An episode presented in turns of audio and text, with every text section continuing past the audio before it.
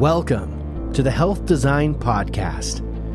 Here's your host, Moyez Jiwa.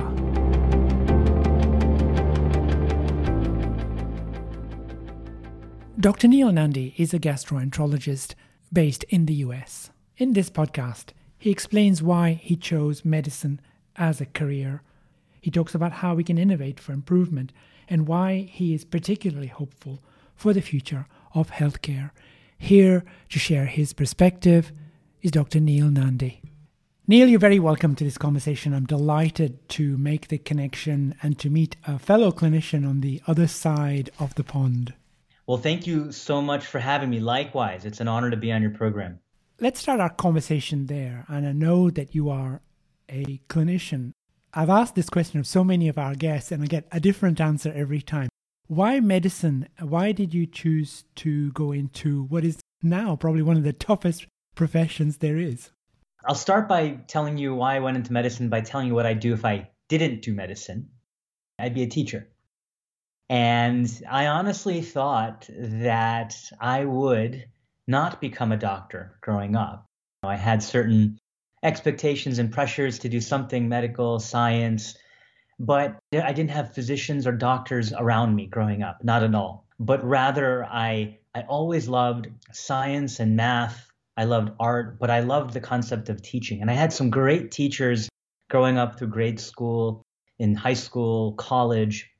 I even had an opportunity to go to medical school early, one of these combined programs we have here in the States when you're 17, where you get guaranteed acceptance. And much to my family's chagrin, I turned it down at that age because I, I really wasn't sure that I wanted to become a doctor. And it wasn't until I had done a lot of work through college and volunteer and mission work and stuff that I realized that maybe medicine is the field for me to be in service.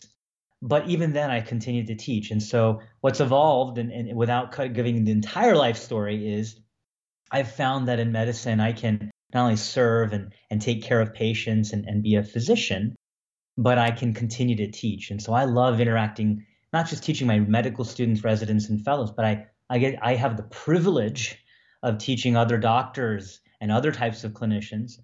And the most fun is when I get to teach patients. Because usually my approach to teaching them in clinic is different from the approach or experience they've had with most of the other clinicians they've had in their life. And I love it when patients walk away and they're like, "Oh wow, you know, nobody ever explained it to me that way. Nobody's ever talked to me that way before. Now I actually understand it." I think that's what I love about medicine is that I get to teach and learn. There's always, of, of course, the life of service and, and why I went into GI and IBD, but I think the crux of it, it's, it's a selfish thing where I get to learn and I get to teach. That's fantastic. And I have heard this story before. I have heard that people did what they did later on because of good high school teaching and even mm. primary school teaching. Can you remember any particular individual that inspired you and what it was about them that was so inspiring? Yeah, I mean, 100%. There's one name that always comes up to the top of my brain, and that is Mrs. Holleridge, Connie Holleridge. She was my fifth grade teacher. I went to school in a town called Fort Worth, Texas, near Dallas. And she was my fifth grade teacher, and she was the teacher to hundreds, if not thousands, of students in her career. But she had, at that time, an unorthodox approach to teaching, which nowadays people embrace, but with out of the box thinking, more applied science, applied learning. And her approach, her personality, she made it fun. Um, she didn't make it over serious, you know, to excel. She just made education and teaching and interaction fun and it was okay to be wrong. And and so those are themes and concepts that made me rethink about the pressures of academic excellence even at age 10, but it continued on through all my other levels of training after that that that's how education and teaching should be fun. She was so impressive that she made a huge impact on my brother's career and my brother had an opportunity, he's 3 years younger than I, when he was a senior in high school to recognize a teacher that had shaped his career. And we both, he looked, he asked me, and he he wasn't asking, he knew who I would say. We both agreed, Mrs. Holleridge, and he wrote a letter. And President Clinton at the time invited her to the White House to get a, a Presidential Medal of Honor. And, and we were just so elated that everyone else, including the president, could see after vetting her that she was this amazing teacher. That's, that's how amazing Mrs. Holleridge has been in my life and many other students' lives. Thank you so much yeah. for sharing that. Now that you are a doctor and we recognize in medicine that in fact that was a very smart way to teach somebody because the brain is constantly firing even when you're not focusing on a task, you're not trying to do something. And what it's doing in the background often is creating solutions that are going to be really helpful when you finally focus back on what you're trying to do or a problem that you're trying to solve. So, in actual fact, what your teacher was doing was allowing your whole brain to function and your whole brain to bring itself to the task at hand. 100%. Yeah. She she was amazing. She was ahead of her time and she really taught us like real life skills and skills that we didn't realize we'd be applying in other aspects of our education. And that was the genius, one of the geniuses behind her teaching. She was, and here you are making your impact on the world, which is also amazing. Let's dive into that. Why GI medicine? Why did you take this particular path having why not something like family medicine? I mean that would have been far yeah. cooler, right? Right. Well, family medicine is fantastic. I actually went to med school initially to become a pediatrician. And growing up, I um, and still I used to be an avid magician and I had this fanciness that I and I and I, I was a science geek, so I thought I was going to become a pediatric oncologist, magician on the wards, kind of a Patch Adams, who I didn't know at the time who that was until later. But I went to medical school, and you know, unfortunately, I did not enjoy my pediatrics rotation. I I went into the surgical field next, my surgical rotations, not expecting to love it, but absolutely loving surgical anatomy and technique and the procedure you know, there is a cognitive aspect. Surgeons don't get enough credit for the cognitive aspect of planning a surgery. And then I did my internal medicine rotations. And when I told you I didn't have doctors growing up, it was it was really later on, much later in life, that I when I went to medical school that I started shadowing and seeing other clinicians and how they treated their patients and what their daily lives were like. Then I started to understand that one of the reasons why I went into medicine was because I enjoy relationships. And there are all sorts of stereotypes about different fields of medicine. They're stereotypes, they're not true. But holistically, you think that as surgeons, you may not have as chronic or as in depth a relationship. You can, you absolutely can as a surgeon, but traditionally speaking, stereotypically speaking. But as an internist, I could I could create those relationships. And I love those relationships. And what drew me to GI I changed my mind a million times. Hematology, palm pulmonary care, I mean, um, endocrinology, you know, but eventually I loved GI because of the massive amounts of disease states. All the same symptoms nausea, vomiting, abdominal pain, diarrhea, constipation, but a hundred different causes for each. And so I loved the cognitive aspect of taking history. I, I grew up loving Sherlock Holmes, still do. And so I could put my OR cap on and do emergent procedures and save people from bleeding varices or ulcers, etc. But I enjoy the Sherlock Holmes cap. You can do physical exam and diagnosis, look for cues and in IBD, extraintestinal manifestation, put it all together and really come to not just a diagnosis, but a plan. And the IBD journey is next. It turns out that uh, GI was not only a great fit, as that GI idea seeded in my head, I learned that my father had Crohn's. And I had not known that for the majority of my life. For the first two decades of my life, I had no idea that my father had had Crohn's. And then I, I met family and friends who had inflammatory bowel disease. And ultimately, it was just good mentors and this culmination of experiences where I thought I could make a difference. So I settled on a career and really focused on a career dedicated to Crohn's and ulcerative colitis and had the right mentors to get me the right tools and frame of mind where I could develop a practice where I've really had the benefit, the privilege now for, you know, after almost 12 years, where I've developed these chronic relationships and with my patients and I've seen them have kids and graduate school, become parents, you know, go on, get a new job. I mean, so many life milestones that their IBD was holding them back from. So GI, IBD has become a, a passionate career for me and a very rewarding one.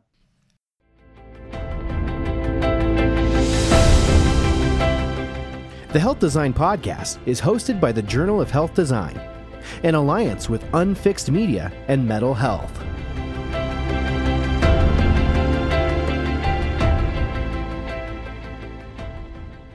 As you're speaking and I'm watching you on screen, I can see the passion, I can see the lights, I can see what you often see in, in new graduates. You see that in people who are newly in the career. What we find as people get to 10, 12 years is they start to experience the burnout, the pressures of working in a system that's chronically underfunded and poorly organized often. How are you managing that side of things? How do we navigate the pressures of working in that system? Glad you asked that. I'll be brutally honest. It has not been easy to be an IBD specialist in, in this era. It wasn't easy before the pandemic. And certainly the pandemic has catalyzed certain changes in healthcare culture and clinician patient interaction and health and, and resource utilization that are strained that have made it very hard to not succumb to burnout. I would be lying to you, my friend, if I told you that I did not experience burnout. The height of my burnout was really during the first two years of the pandemic. And honestly, the first six months weren't too bad. There were a lot of disruptions in care, which allowed me to do other things while taking care of my patients. But then healthcare caught up, patient access really opened up. And what happened was we saw a bottleneck effect where patient care that had been halted, now you saw this, I mean, I'm sure you've heard this story, massive number of patients, more demand and supply of clinic time and resources. And so all our time was spent in patient care. And I'm not complaining about that. Really, what a good thing of the healthcare pandemic was it catalyzed digital access to healthcare therapeutics. It catalyzed and cemented the electronic portal and electronic medical records as a door, an access door to clinicians, which I think as a patient is excellent. I think they deserve access. I think they deserve convenience. They deserve at, at their fingertips.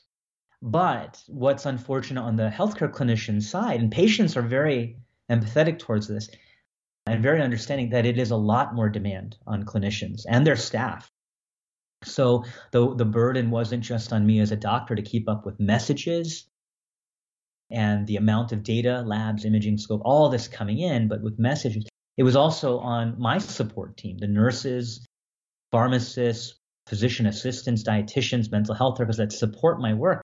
They were also being bombarded too. So as a team, we were all being bombarded. So I think that's actually where I have seen burden as a healthcare specialist that the EMR, not an, an old story, particularly patient access to clinicians, has been the biggest burden. Now, the, the question is how do you combat that? How do you not succumb to that pressure? Well, one, I love what I do and I love my patients dearly. So I will do anything for my patients. But I had to decide that I needed my mental health too and some balance. So, what my team and I, and this is the credit of my team, we developed conferences, algorithms, almost like Q&A algorithms. The patient calls with this, these are the questions to ask in detail. This is what you should do. If they call in with a flare and diarrhea, ask about recent antibiotics, NSAIDs, alcohol excess, drug interruption from insurance lapse, etc., or joblessness, right? The Interrupting access to drug, and then order a C. diff, stool studies, maybe some blood work if indicated, and then expedite a clinic visit if necessary. All these things, right? That's just an example. But that helped, and everyone pulled together as a team. But it's still far from perfect. The, the EMR is one of those things that needs to be completely rewritten by the likes of Apple uh, in order to make it, you know, actually user friendly and not a burden and more u- u- utilitarian and functional. I want to go down deeper into your personal approach to this because while ever the system is reconfiguring and you've got a different way of accessing doctors and perhaps even artificial intelligence might come into this and be able to assist in some way. How do you, Neil, do this yourself? How do you maintain the passion that your fifth grade teacher brought into your life all those years ago? You know, it's going to be very cliche. When I say I love what I do, I love what I do. And I could be good at a million other things, I think, humbly speaking. I think I could. I'm blessed with that skill that I could be good at a million other things, but I, I'm happiest doing what I do. And I think I've taken that to heart. Mentor after mentor, who's much wiser than I, has always said, learn how to say no to too many things. That's a lesson that I've learned and continue to learn, but have not mastered, but I've done better. And then what you say yes to, that's how you decide what you say yes to, what you love the most, and you single that out. And it's cliche, but it's real. If you do something that you absolutely dislike, that you know you're burned out and tired from, and you're forced to do it 100 times a day, of course you're going to get burned out. Not only get burned out, you're going to do a really bad job. Your patients will be able to tell, you'll be able to tell, and then you'll start to dislike yourself. And then you take that negative energy out in different ways on, on family and friends, unbeknownst to yourself. I've seen that happen uh, professionally in people's careers. And that's why I've tried to focus. Let me only focus on the things I'm truly passionate about. Let me do the things I'm committed to that I would do for free. And that has really helped me not burn out from the toll. But again, it's also building that team culture because I know I've learned that as Neil Nandi, I cannot do everything. I have to delegate and I have to trust other people. And part of that is not only finding the right team members, but investing my time to educate and teach them my way of thinking, my approach, listening to them when they give feedback, which is often very right on the money and to refine the approach, giving them control to, okay, if they're going to be my ambassador or delegate to my patient, it's our patient, and that I trust them and work with them, that they can represent me and I trust their ability to communicate or assess for me.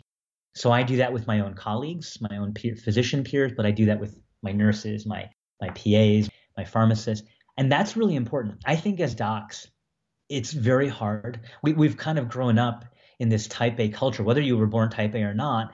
The, the schooling and, and traditional path to becoming an attending just before then is really all guided by you. And although team based care and systems based practice are part of the six pillars of education in, in, in graduate medical education across the world, when it comes to your own degree and livelihood, most of that time, you're really just relying on yourself until you get out into the workforce where you have a staff that you really help command, lead.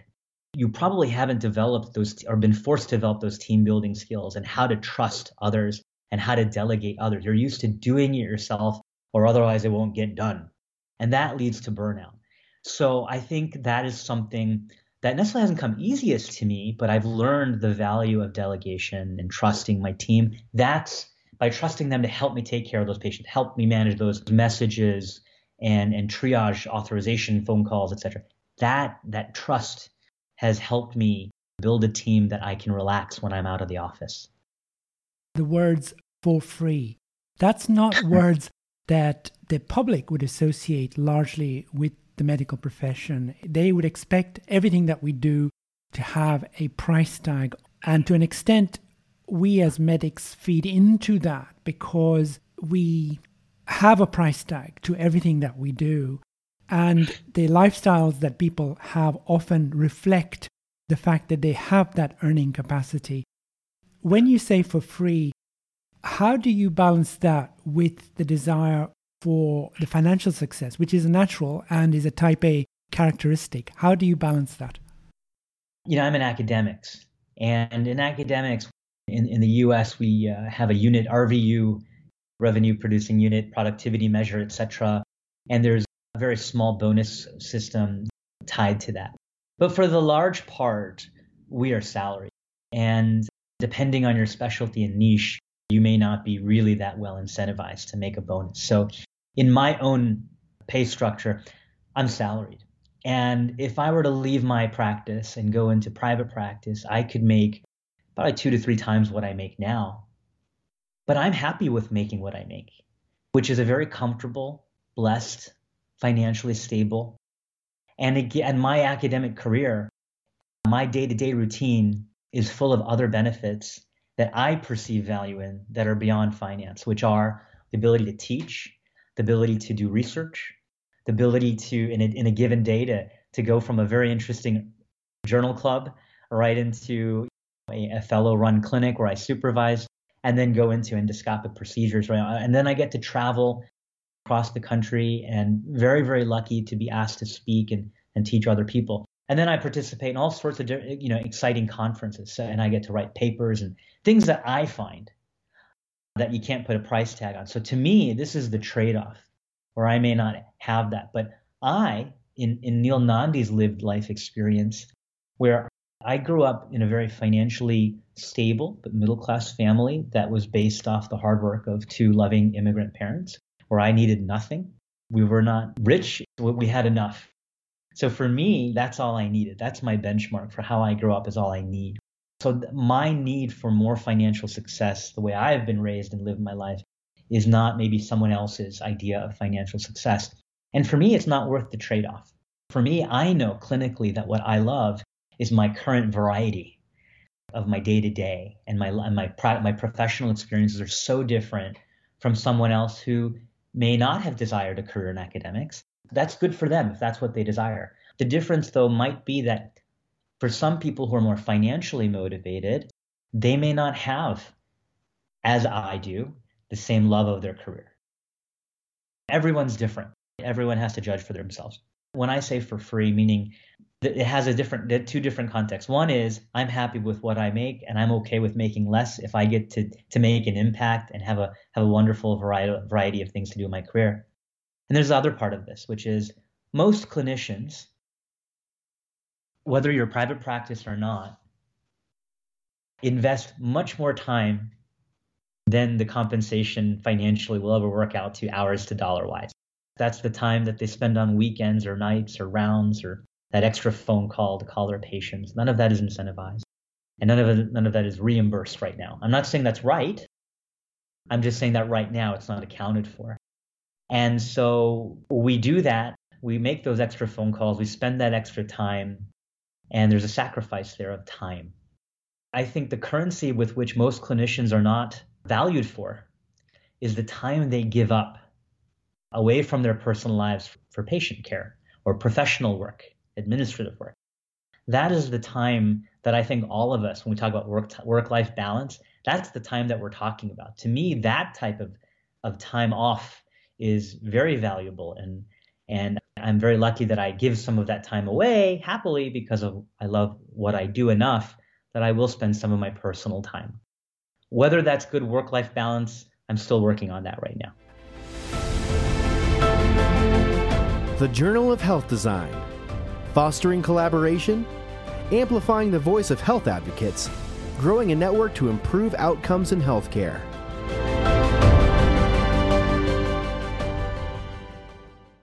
A medical degree does not qualify you as a good manager. We know this because there are many appalling managers who have a medical degree.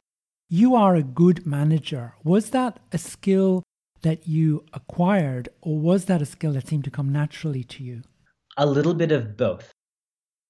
I think I learned that I had some leadership skills, but I didn't know how to find my voice until late high school or college. But growing up, I was shy. I told you I used to be a magician and, and still practice magic. And ma- magic actually helped me come out of my shell as a nervous public speaker, how to become an audience manager, if you will, because you have to manage your audience, manage your spectators so they can't see your sleight of hand and your misdirection. Taught me how to engage people and talk to people and connect to people.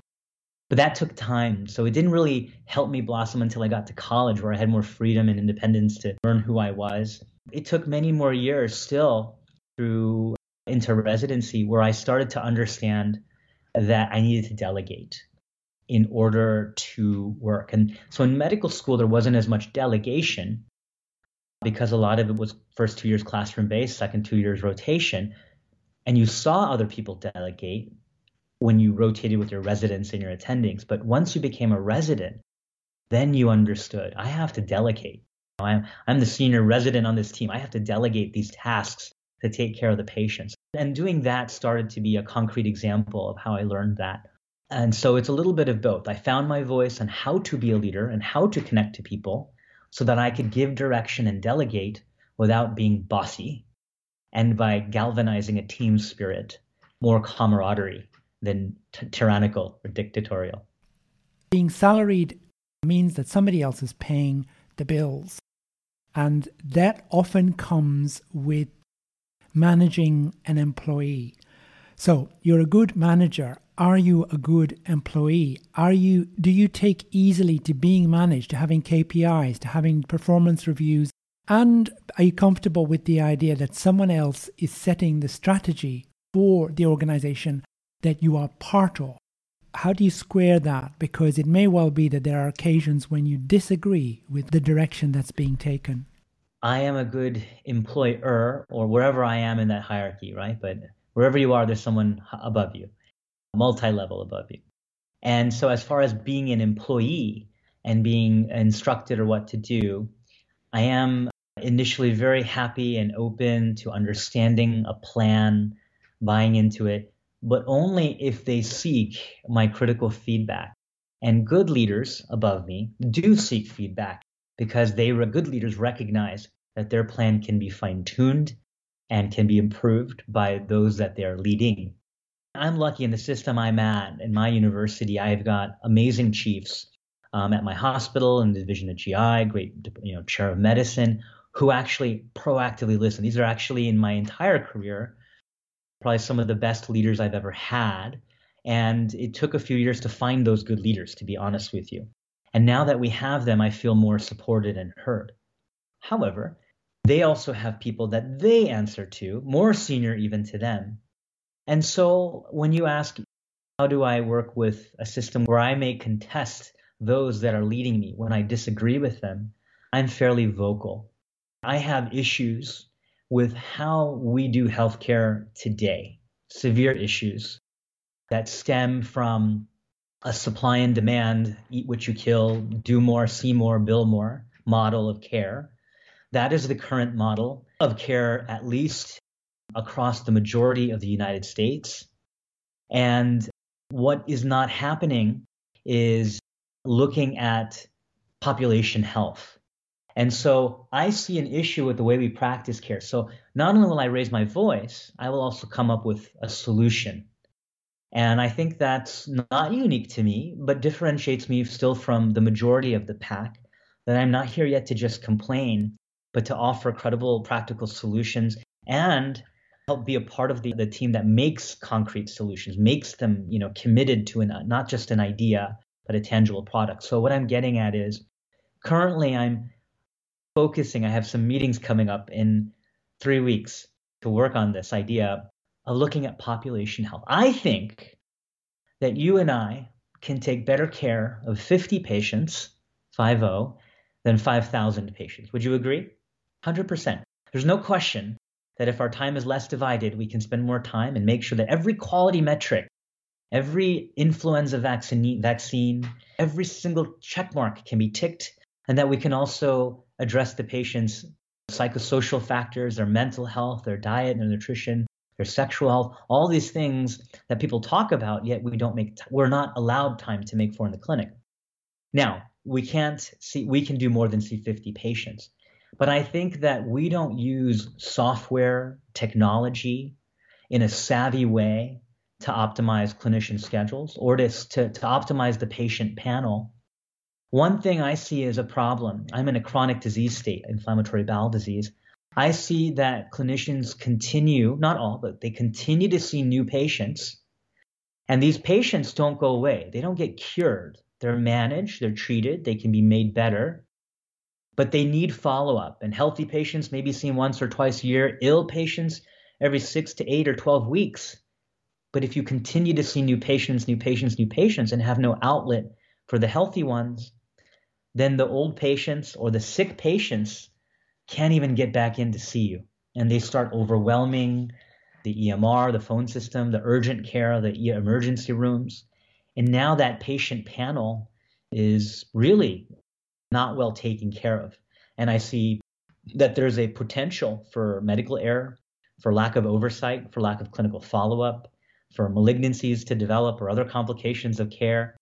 So I have witnessed these things all throughout healthcare my entire career at different institutions.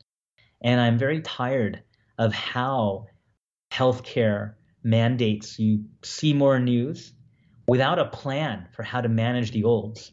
in healthcare, we don't have enough clinicians like MD, DO providers in the States. We don't have enough to support our population. We graduate more medical students a year than there are residency spots, so they don't even become full doctors. It's an it's an atrocity. It's, it's sad for their career and sad for the state of healthcare. And then we don't even have enough professors to train nurses in nursing schools or physician assistant schools. So how do we get enough extenders to be clinician, extend, you know, extenders of the of the doctor, if you will? So I see that there is this problem. We're past the tipping point. It's already a catastrophe that's happened where we don't have enough clinicians, we have more patients, chronic illness rates are going up, and we need to start focusing on graduating more well trained clinicians by the hordes, and we need to shift to a system of population health where a physician is responsible for outcome metrics based on a fixed sickness of a population of a thousand patients. If they're really healthy, maybe you see you know 2000 patients. If they're really sick maybe you see 1000 patients. We have metrics to determine both. And then you're graded basically on how well you take care of that population. And i think that's the future of how we should shape healthcare ethically to deliver better health outcomes and strike work life balance. I want to sound something that is an observation as a family physician. And that is that often what we are dealing with are the social determinants of health, which have nothing to do with medicine. So, if you look at rates of alcohol abuse, if you look at the rates of obesity and the consumption of carbohydrates and all the rest of it, the drivers for that in the population have nothing to do with medicine and everything to do with commerce and many other things. The rates of sedentary behaviors that we're now observing, the use of cars, the lack of opportunities to exercise and do other things that keep us healthy and well. That has nothing to do with medicine. And I just do wonder occasionally whether we as doctors, if we put ourselves in the position of being responsible for the outcome metrics and say, it's my responsibility to make sure that these people are healthy, whether we're taking on a responsibility for something that we couldn't possibly control because a lot of what's driving the behaviors of the population, what's nudging them. If you look at BJ Fogg's model B, behavior is a factor of motivation, ability, and triggers. If you look at the triggers for those behaviors, they are largely out of our control. And therefore, we may in fact be taking on responsibilities that are not really properly ours. I can definitely see that vantage point. However, I do feel that it is our responsibility to address them. When you mentioned the raising rates of alcohol dependence, sedentariness, lack of exercise, obesity, there are other things there, right? That you were that you could we didn't you know get to mention, but the rising rates of anxiety and depression, the rising rates of suicide, the rising rates of gun violence. These are actually the world's vital statistics. If, we, if the human body is measured by blood pressure, heart rate, and temperature, and respiratory rate and saturation, we are looking at other metrics that look at the sickness of the of the global health. But I do think that while we, an individual clinician, cannot solve the world's problems, we are in the position to influence our individual patients' health. And so I do a lot of motivational interviewing in, in my IBD patients. If we have a health visit where the patient's complete remission, they're in deep remission, they feel great, they look great, there's no disease, we're giving high fives. I don't use it as an opportunity for a quick five minute, oh, I'm done with that one, on to the next. I use that as an opportunity to do preventative health. And we go down our checklist not in a boring way. We do education, we talk about vaccines and how we can, you know, we talk about fitness, we talk about the work of nutrition and how it affects inflammation in the body. We talk about proactively talk about obesity and losing the gut. We talk about smoking behaviors. And we actually proactively screen through health digital questionnaires on mental health. And then we take a minute when, when it's appropriate and I develop that relationship with the patient, talk about sexual health. And these things are, many of them are well beyond direct corollaries to IBD but they are very, very much a part of the chronic health patient experience, the all these aspects of life, sexual health, mental health, physical health, substance, lack of diet, lack of exercise, they're all tied to the physical, the, the health well being. If you're not well, you may not treat your body well. If you're healthy and well, you may take it for granted and still not treat your body well. So I actually think it's incredibly important that we motivate our patients and educate them and find their unique push point to motivate them to a life of fitness, nutrition, mental, physical, spiritual health. Because ultimately, you're developing a patient's resilience as a human being to be able to withstand environmental stressors, be it mental or physical, that take the toll out on them on their disease state. Everything is related. So while individual clinicians, we cannot solve all of these complex global processes, we cannot make those the world's vital statistics all better overnight. In my opinion, if we do not individually work on our individual patients one by one, we will not make a difference. When you can change one patient's behavior, you have now not just affected that one individual, you've gone out and motivated them to become a change maker in their own world. They can go out and spread that motivation to their best friend, their spouse, their loved one, their family member, their child. They can go on to amplify that. And in fact, you've proved it already because your teacher is the one who's responsible for your being here and us having this conversation and you That's speaking right. through this podcast to the network by changing your attitudes, your behaviors, your choices. That teacher has made an enormous difference to your patients and all the community that comes thereafter. Now, I want to end our conversation with one very interesting observation, and that is that, and we did mention this earlier medical interactive gaming. What, what is that? So, that is a new era. Everyone loves to play games, right? I don't know a single person who actually doesn't love to play some game, be it simple or complex. But the idea is what if we could make learning fun? What if we could teach patients about colon prep by by making it fun, you know, or a disease state. And so, you know, they already do this with kids' video games and adults play the games, digital storytelling, where you have an avatar going through a storybook in a game, a video game. What if we could do the same with patients and put them and have them teach an avatar through through gaming? And so that's actually an idea that I would love to continue to explore. Virtual reality is one of the latest digital therapeutics that we have where virtual reality is being exposed to be immersive for all sorts of things from meditation and cognitive behavioral therapy. Wouldn't it be nice to have patients immerse themselves in a disease state, actually visualize and understand what inflammation is and teach them? That's a burgeoning idea that I think you'll see more of as technology becomes less costly and we can put some of these digital games into patients' hands, teach them about diabetes or teach them about how to prep for a colonoscopy, etc.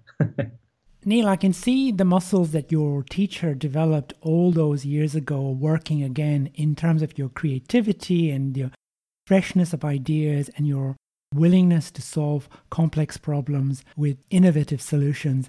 It's been a joy spending time with you, Neil, and thank you so much for joining me on the Health Design Podcast. It's been wonderful to speak with you too. Thank you so much for having me.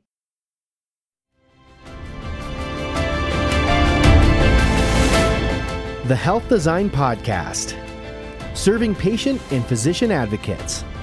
Visit us at journalofhealthdesign.com.